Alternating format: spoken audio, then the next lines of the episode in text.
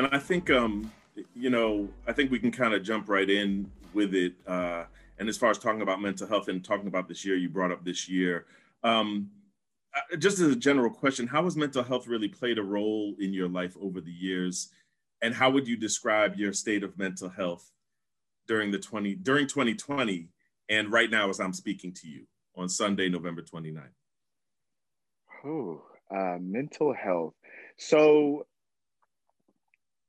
the first time that I really got into mental health, uh, I think I was maybe around 13 or 14. Uh, my mom, well, my parents and their united front, um, decided to take me to a counselor um, after a situation happened in my family. And uh, kind of around the same time that I was pulled out of the closet, uh, discovered, um, they thought it would be best for me to go talk to a church counselor, which I was very against. And I sat up there and didn't tell that man shit. And I was very guarded because I felt like uh, I still was of the the thinking in the frame of what is telling you all of my business going to do, like how is that going to help me? And it was very much teenage angst, uh, very much like my parents wanted me to do it because since they wanted me to do it, I automatically didn't want to do it. So I was like, I'm going to stonewall as long as I can to see how long they keep this up. And I think I maybe did maybe two sessions, and it just was not a good experience at all for me and then I think over the years, um, I think I think over the years I had been thinking of getting back into therapy because I was just feeling so many emotions and so much stuff. And I think every time I would like build myself up to get back into uh, taking care of my my mental health, then it would just be like, no, I, I can't do it. Um, but I think this time, um, Oh no, I'm skipping. I'm skipping.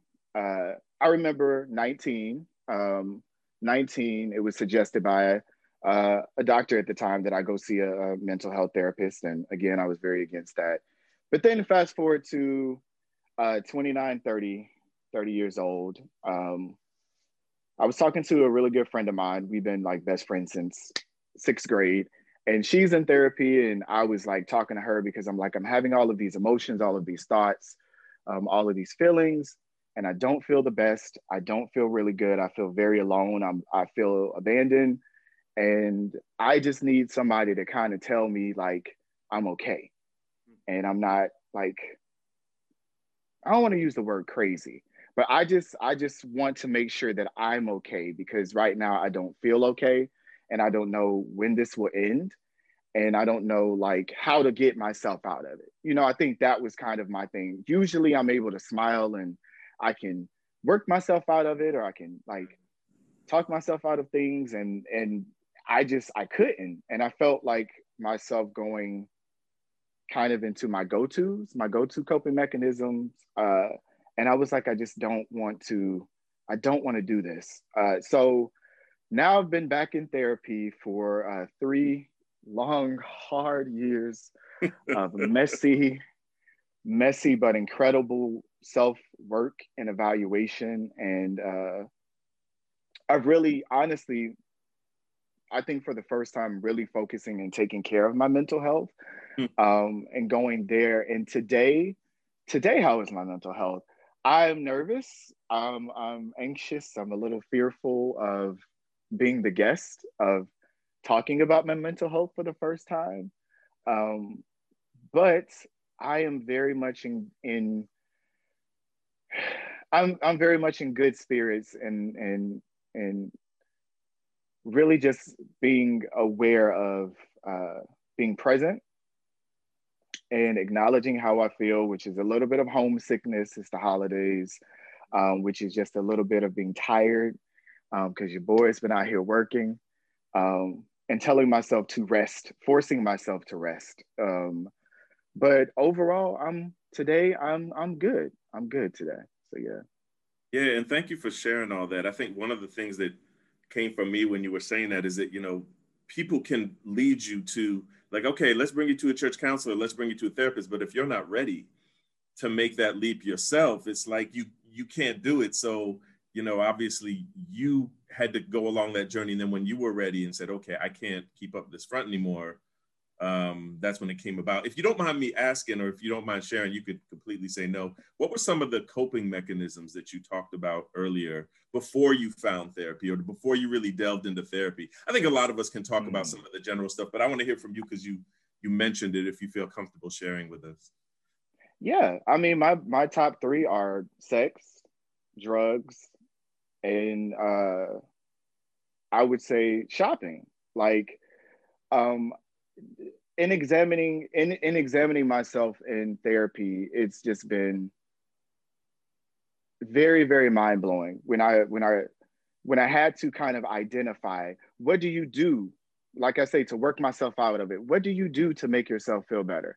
And it was posed to me as, as, kind of of that. When you feel this way, what do you do?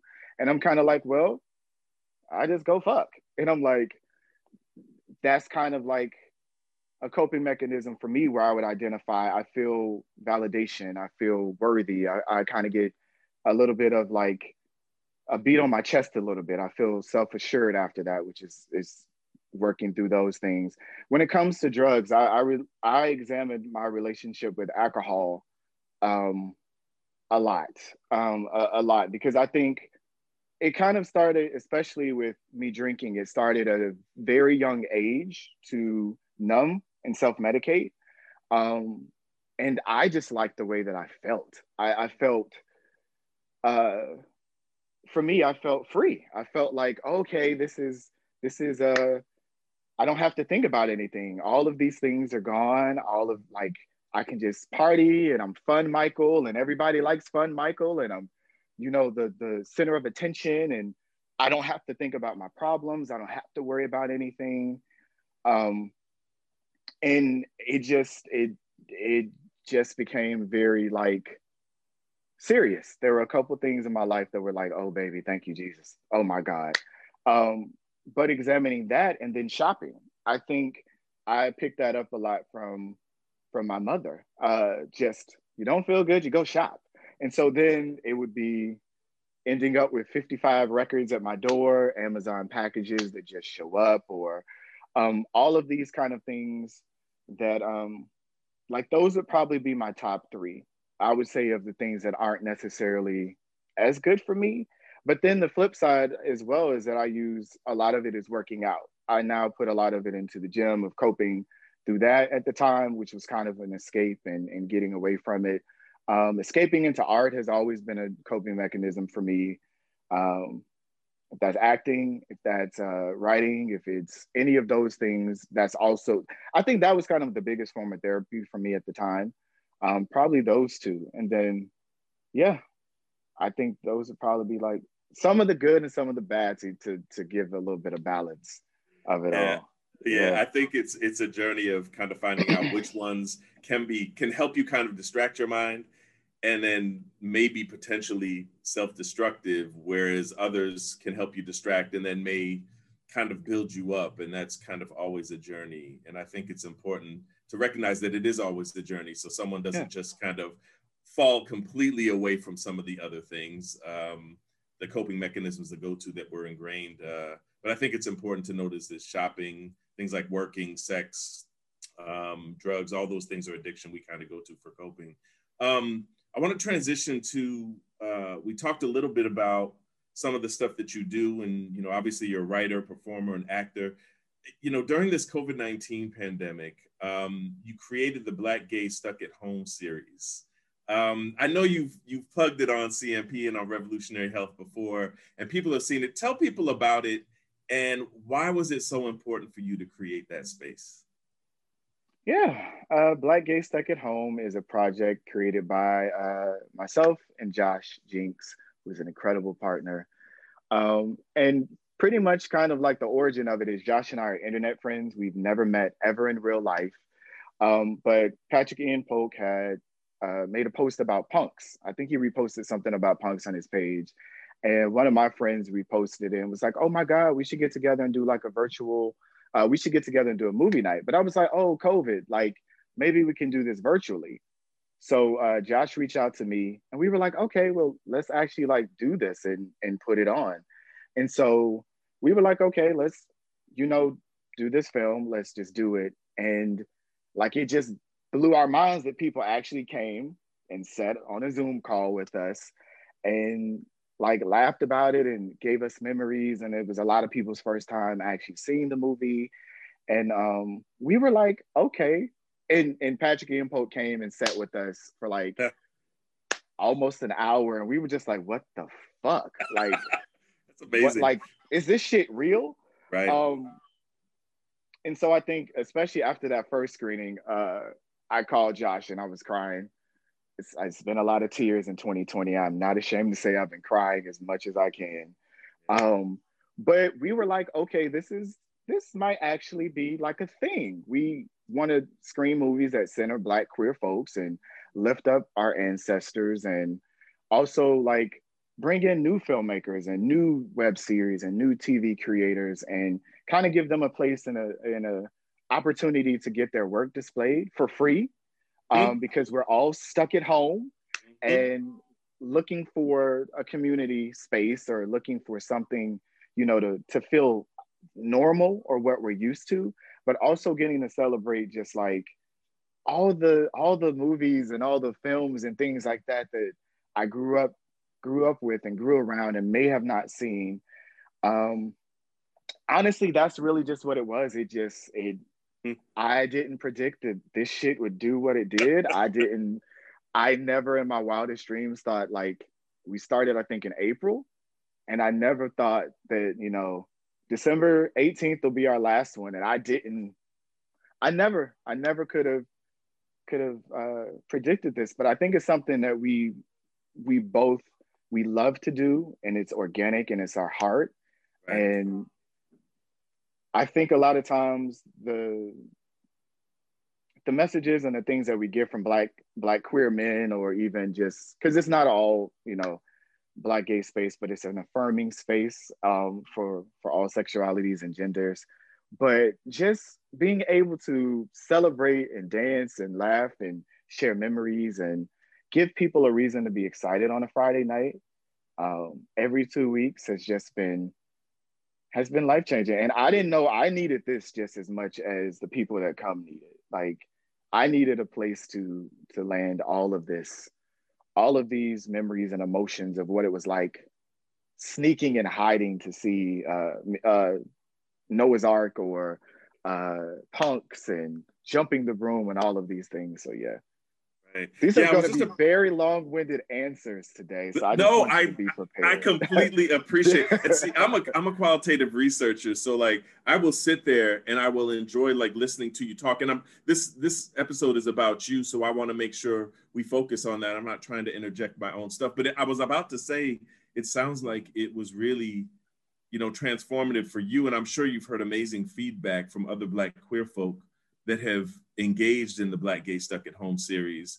But I think it's important to note that when we create these kind of in, innovations, interventions, these spaces, they're as much for our own healing as they are for our communities, the communities that we serve and we're trying to get out there. So um, they used to call it with uh, research, they called it me search because you would it, you would do research on the stuff that was impacting you and important to your life. But I think it it also can play into kind of how we all heal with some of the things that we deal with. Um, you know, obviously today is November 29th. We're in the middle of the holidays. Thanksgiving just passed.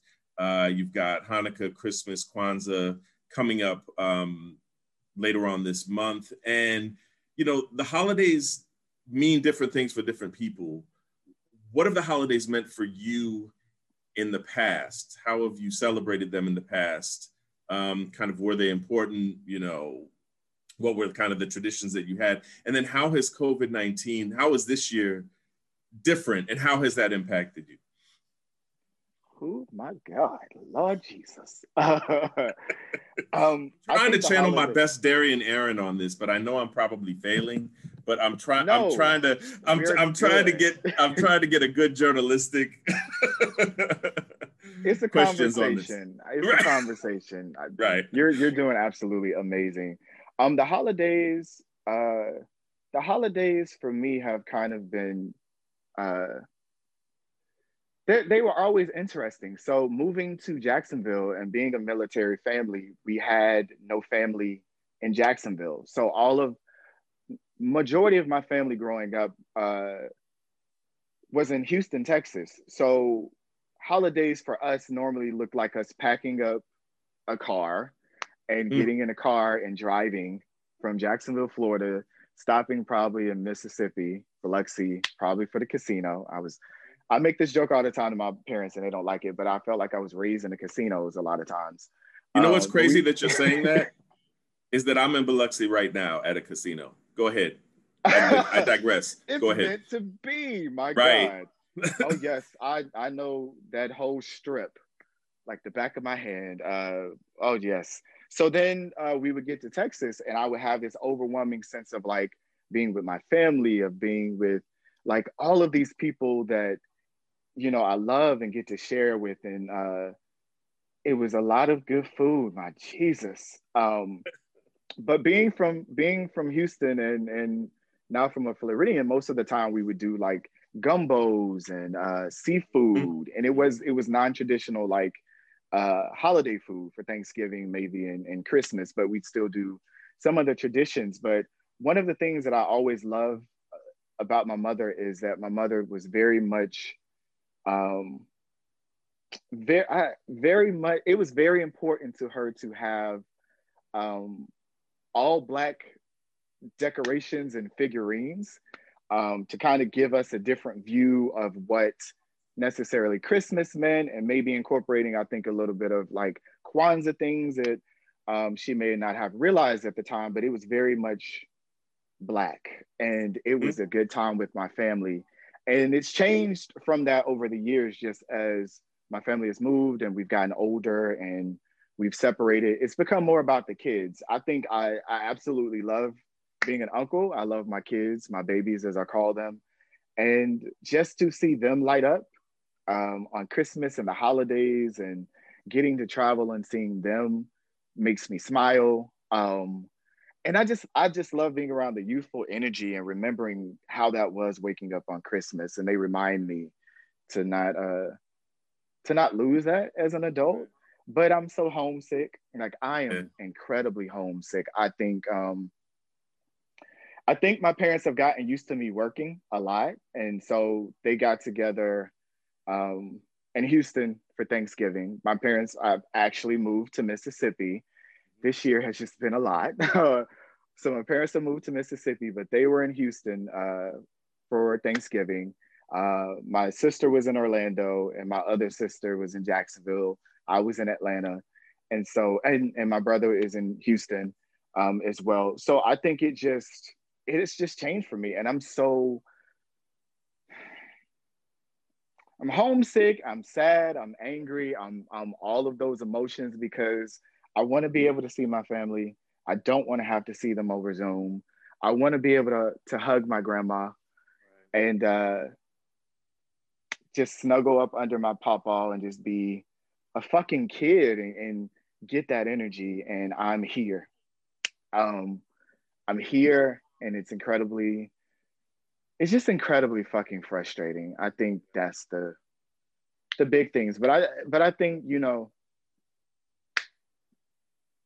I, or at least I t- try to tell myself that I am keeping them safe, as well as keeping myself safe, and that's a little bit of comfort. I can't even lie; it's not really much, but but knowing that they're safe and well, and my babies are okay. Um, but I would love to. I would just love to hold them right now. So yeah.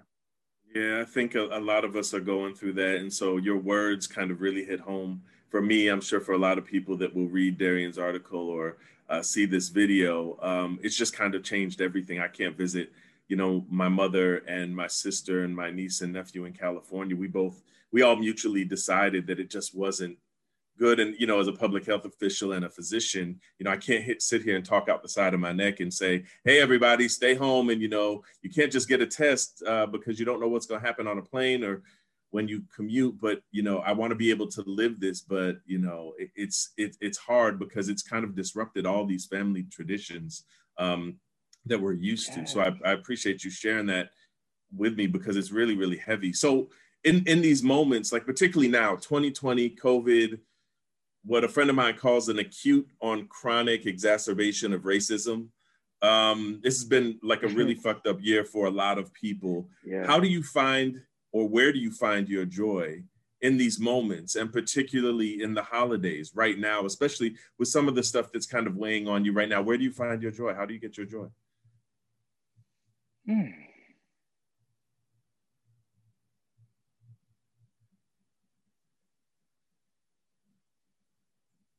That is one you're gonna have to think about sometimes, right? it is. I'm I'm trying to give myself time to to because I could be like, yeah, yeah. Um, okay. honestly, I think a lot of my joy right now is still in being able to talk to them.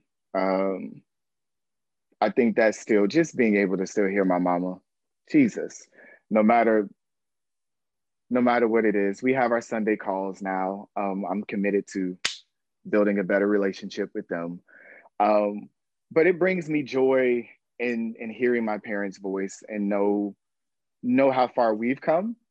Um, and honestly, I think um, like a second home has been a lot of joy because it gives me something to look forward to, and I'm I now have a community of folks uh, that I look forward to, and that gives me joy of being able to give other people joy and being of service. I think, um, I think that that's been uh, a lot of it. Honestly, the fact that Counter Narrative Project still uh, has me doing revolutionary health brings me joy. I'm of service as well in that capacity. Um, and realizing that even of myself is that I like just being of service, and that does bring me joy to see other people happy and bringing smiles to their faces. Um, I've been watching a lot of bad shit. Um, I don't want to call anybody's name in particular, but things that bring me joy of just like getting me out of my head um, mm. of, of some of the uh, creators we have here. Um, of just watching it and being like, this is so ridiculous, but I have to laugh at it. It's funny. And uh, and I've just been doing a lot of like online online rabbit holes, like Alvin Ailey rabbit holes. I've mm. just been watching ballets, um, plays.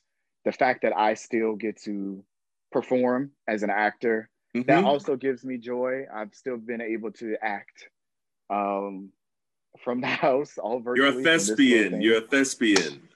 I be acting a little bit, y'all, just a little something. but that still that give that gives me so much joy to still be able to practice my art and leaning into music. I mean, this has become like such a big part of, of how people identify me as and music and and knowing that I can put on Cameo Candy or Lakeside Con Funk Shun, uh, Prince, uh, and all of this, and it's just like I just I have to get up and I have to move, and um, so those are I think those are some of the things that bring me joy. Uh, just trying to trying to be present and and honoring and honoring the joy of it all. I think it's good. Yeah, that's I think it's good advice and it's a beautiful thing. I think all of us know about going down the YouTube rabbit holes. One of my rabbit oh, holes oh, that Jesus. I've been going down on YouTube, when I was in high school, there was a group called Rush. It was a rock band with three guys, and they produced this sound that was just like phenomenal. And I found one of my favorite songs is called Spirit of the Radio. And I found reaction videos from Black people listening to Spirit of the Radio, which is a song probably from the late 70s or early 80s. And is it that them two young boys? Um, they I watch them all the time. The two brothers, yeah, I watch them all the time. But the reaction and just bring and seeing people react to music that you have loved for decades and seeing a new generation being introduced to them, which is the whole premise of those those two brothers that are doing that, just brings me a lot of joy to see that. So I, I definitely understand what you're saying through that. Um, and sharing that with with myself and the people that are going to be watching and reading about your story. So you know, we'll wrap up. Um, you know, I know usually with Alvin, he's kind of when Revolutionary Health goes, he's getting us out at like 20 minutes. He's not 30... here. As long as we need to, as long as listen, as long as we need to go, I am here. So I, ha- I, I just have one more question actually, and it's mm-hmm. kind of like a, a general question. It kind of ties together a lot of the stuff we've been talking about. You know, it's it's been a fucked up year. COVID 19 has been happening, um, I think it's really, it's been really hard for a lot of us who are on the Black queer continuum. And on top of the other shit that we're putting up with and dealing with, now there's this extra stuff that's put on top of this. So I know there's a lot of people out there in our Black queer communities that are going through an awful lot right now. Um, what you mentioned going to therapy, you mentioned some coping mechanisms earlier.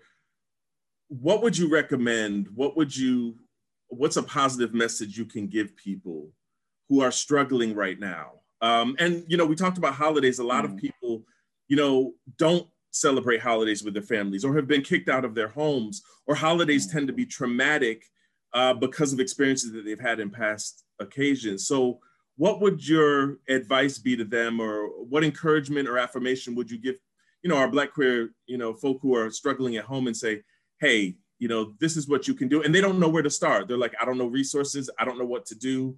What would be the message that michael j. Ward would give those folks out there? Who is jesus um take a take a sip of a drink if you got one Come on, coping. I'm just, this is water, people. it's water. That's a healthy coping mechanism. Uh, we'll start drinking later. Um, I, I think I struggle with this because I will give context and then maybe I can kind of answer the question. I think I struggle with this um, question because I feel, and this is in my mind, this is my ego, this is me. I feel in my mind that I put out an image that I'm always happy, I'm always smiling, that uh, you know, when you see me sitting in front of the bookshelf, that I'm in good spirits all the time, that I'm just, I'm here. And a lot of times I have to work myself up, um, work myself up to it um, a little bit of, of the time, not always, um, but it's coming in and out. Um, so a lot of times, and I and I briefly touched on this, I think a little while ago on my Instagram with my mental health transparency moment, is that I've had to first honor how I feel. Um, you can't hide from it. You have to honor it and owning it and and giving it a name to me, whether that's I don't feel good today, I don't feel good about myself today, I don't feel like getting up today. Um, I'm just very unhappy. I think I, I I honor my feelings first and knowing that. So I would I would ask that people do that first because that's going to kind of be the first step. And then finding ways to ask for help. Um, because even even me getting back into therapy, like I said, my my good friend uh, Melanie, I had to ask her for help because I'm saying like I I don't know, and it's okay. And I think so much as black black queer men, and I want to use I statements, but I had such a big issue with vulnerability of asking for help, of telling people that I'm not okay. I'm not feeling good today because I felt like people would be dismissive or mm-hmm. they don't know what to do with it. But get it out because the longer that you fester and you hold on to it and all of this stuff stays on you and stays in your brain it's it's not helping it's, it's really not helping you so find a place for it to land right. and i'll say this too therapy is not for everybody. So sometimes your therapy can look like going to take a walk. Sometimes it can look like i also have a journal. I journal a lot. I, I want to get these things out of my head. Or luckily i have the cnp tribe where i can text and i can call and i'm like hey not feeling the best today. Or people check on me and, and I've learned to be to honor my feelings and say I'm not okay today. Um, and so I think finding a place for it to land is always good, but knowing that you are worthy, um, knowing that you are loved, um, knowing that you deserve to be here and that you are here for a reason, it all sounds very kooky and cliche and very textbook. Like I know I'm all of these things. But honestly, truly, take a moment and sit with yourself and think about those things and really, really know truly that you are loved and you're valuable and you're cared for, regardless of the things that have happened to you um, in the past. Um, today is a new day, and I try to remember to be present in it, is what I would recommend people. And know that it's a fucking journey. I put so much goddamn pressure on myself to have my life together at 30 and to have this life that I thought that it was going to be, and realizing that that caused so much anxiety and pain and fear and self worry and doubt and all of those things. It's okay not to be okay. It's okay not to have it all together. Every day you're taking a step towards your journey and and honor yourself in that and know that you're working to be better. So, like I say there are moments when I just get under the covers and I don't fucking move and I cry and I have to work myself out of that. And I remember that I'm loved. I love myself first and I honor that. That's very big. Um, but I know that there's something here and there are people here that that need me and want to see me win. Um, uh, I, I, I still I just still feel like it's tough. I feel I still feel like it's tough because I have a support system. I have a network and I'm privileged to be in therapy. But for those people that don't, I don't know. I, I just hope that that that helps. I, I hope that helps. Somebody. No, I think I yeah. I think that's a good word, Michael. I, I really, really do. And I think, you know, part of it is is kind of acknowledging it, like you're saying, letting letting all of us know that it's okay because it's a struggle um, and that all of us go through this stuff uh, i think is the first step and then you can figure out what the positive things and you're right therapy isn't for everybody um, but other things can be so whether it's taking a walk going to the gym drinking water zooming with family or friends whatever is going to work for you don't let anybody shame you or tell you that that doesn't work or that you have to go to therapy if you're feeling down or that you should just get over it. I'm a big proponent, yeah. like you said, if I feel like shit, I'm going to sit in it. Um, I understand why people go to work and code it over and stay busy so they don't have to deal with stuff. For me, I have to sit in it. It's just a matter of not letting sitting in it paralyze you. You have to keep yeah. moving at some point. Um, and that's one of the things that I think you're speaking about and the struggle. And I think part of the whole thing with COVID 19 and why it's so hard is that where I'm asking you to give advice, and you're like, sweetie, I'm going through my own shit right now. Like, uh, what advice am I going to give? But that doesn't demerit what you're saying because actually it gives it gives it more credence to me because if you're going through this right now, you understand what I'm going through. You understand what a lot of other young and old and all along the age continuum Black queer folks are going through right now. And hearing your story, whether you want to uh, acknowledge it or not will help a lot of people just hearing what you're saying right now and reading what Darian is going to write. So I'm um, I'm very thankful to you for doing that um, and for being so vulnerable because I know it's not easy. But just so you know, this show is about you and we're talking about mental health through your lens. But I want to thank you for being so honest because I know you say, Oh, I'm just me, but you are tremendously inspiring to me. So I want to thank you because I'm going through my own yeah. shit this year. And so hearing what you're saying helps me process it as well. So I just want to thank you for sharing this space um, today well, and allowing you. yourself to be vulnerable about this. I really, really appreciate it more than you know.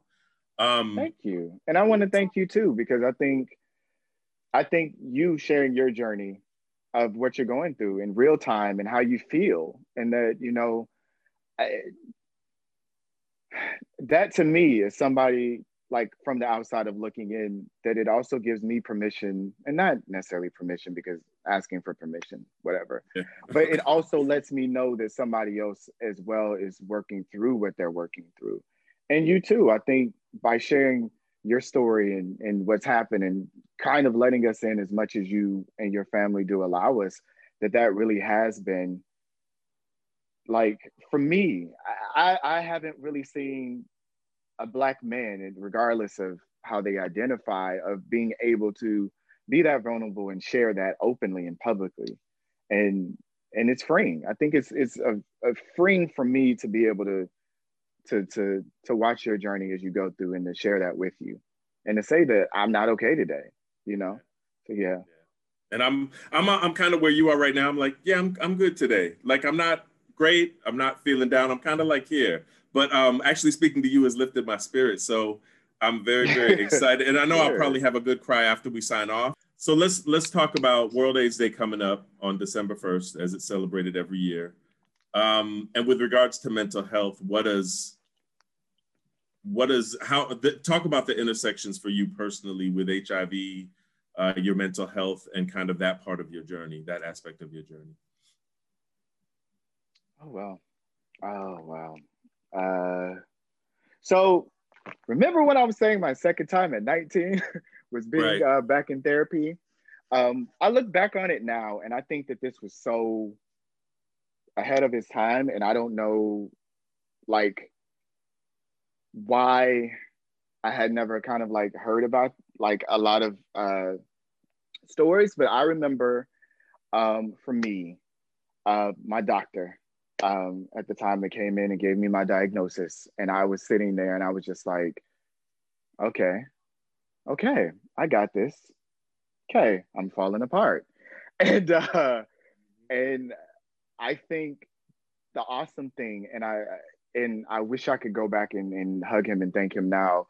Um, but he referred me to go see a mental health uh, counselor, a therapist, because he was like, "You're." In his eyes, I'm pretty sure because he was older, and here is this almost, you know, like almost man. I think I was at the time. I thought I had my shit together. Um, I thought I knew it all. I, I thought, you know, my shit didn't stink. I was still very much in that angsty teenage phase, 19. And he, I think just my energy at the point, he was like, you probably should go talk to somebody.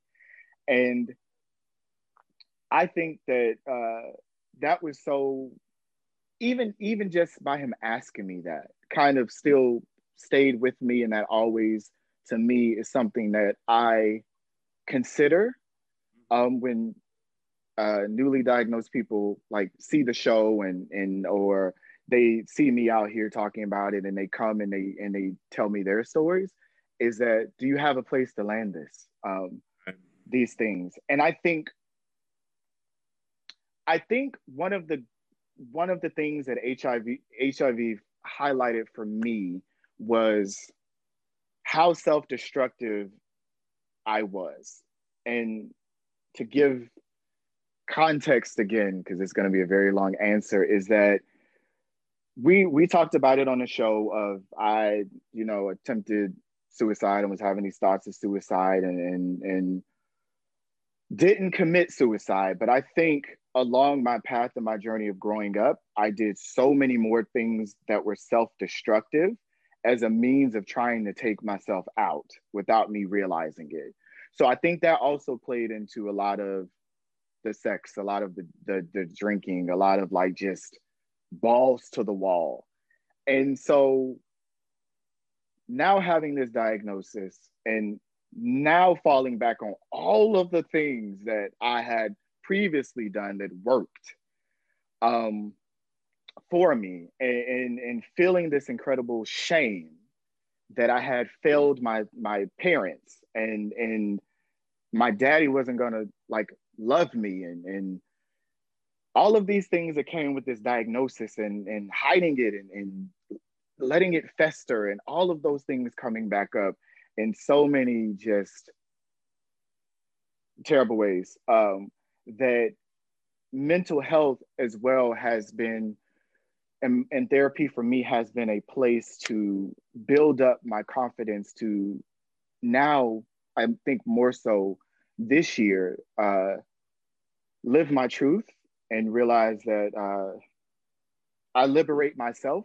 I don't need people to to liberate myself for me. I'm liberated by the fact that I now stand in uh, in my HIV diagnosis and that I'm loved and I have people that love me and I'm uh, and I'm in I'm actively working through those feelings and and I don't hold those as as tight as I used to.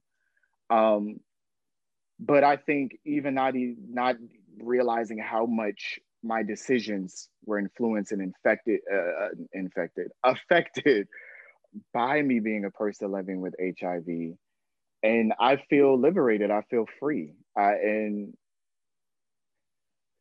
and I think I credit I credit my therapist with with giving me a space to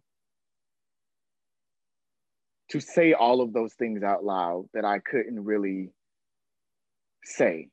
Um, and also now finding a tribe of people that understand what it means to live with HIV um, has also been a form of mental therapy, mental health for me. Also of of having that support system of being affirmed and and and telling and telling my story. So yeah, I, I ooh, I never, I honestly never thought here today with y'all people that I would ever say it out loud. I never thought that I would have the courage and the vulnerability and the strength to to uh to tell my story and, and to say it.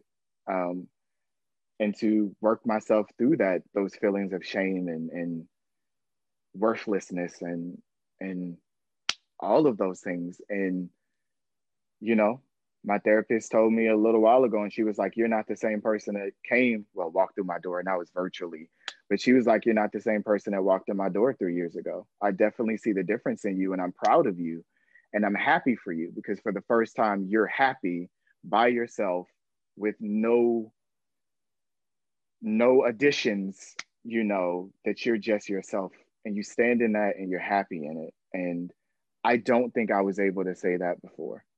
Um, and that is definitely, that has definitely helped me like a lot, a lot, a lot with my diagnosis and just my mental health. Yeah. Yeah, I think that's a, a beautiful testimony. And it also speaks to the fact that you know, mental health isn't just something like we talk about HIV with mental health. It's not just, oh, once you get diagnosed with HIV, then you have to address your mental health. Mm-hmm. You were struggling with mental health stuff before, um, and HIV is the thing that kind of steps in and says, okay, time to wake up. Um, you can't ignore this anymore. And then for a lot of yeah. people, um, and I include myself in this boat, when it happens um, to you, it stops you and then it makes you reprioritize what you've been doing. And I think there is a process that many of us go through before getting diagnosed with HIV where it's not suicide. And I think I've said this before when we've talked about mental health on revolutionary health, but it's not kind of someone takes pills and overdoses or slits their wrists or sticks a gun in their mouth. It's kind of small little things that you do over time to destroy yourself. Um, and it's you checking out and yeah. you're hoping that over time it will do that. Um, and you're lucky if over time yeah. it, it, doesn't and you learn something from it uh, as you're moving along. And i think that's an important thing that i heard you know with your story as well. Yeah i think i'm in and i think i'm fortunate. I think because like i say I, I think about all of those self-destructive things that i did um, and put myself in positions of harm intentionally and I'm still here. And yeah, it, I I say it all the time. I never thought that I would live to be 18 years old. And the fact that I am here at 34 after not being the best of myself and not treating myself well, that I'm there has to be a reason for this. There has to be. And I I can't play small. I can no longer hold my power back because I'm afraid. And I think and I think uh, a lot of us do that. So yeah. Yeah. Kudos to you for your journey. And again, I've told you this before, but I love you fiercely, and I am very, very inspired by you. So thank you so much thank again. You. Um,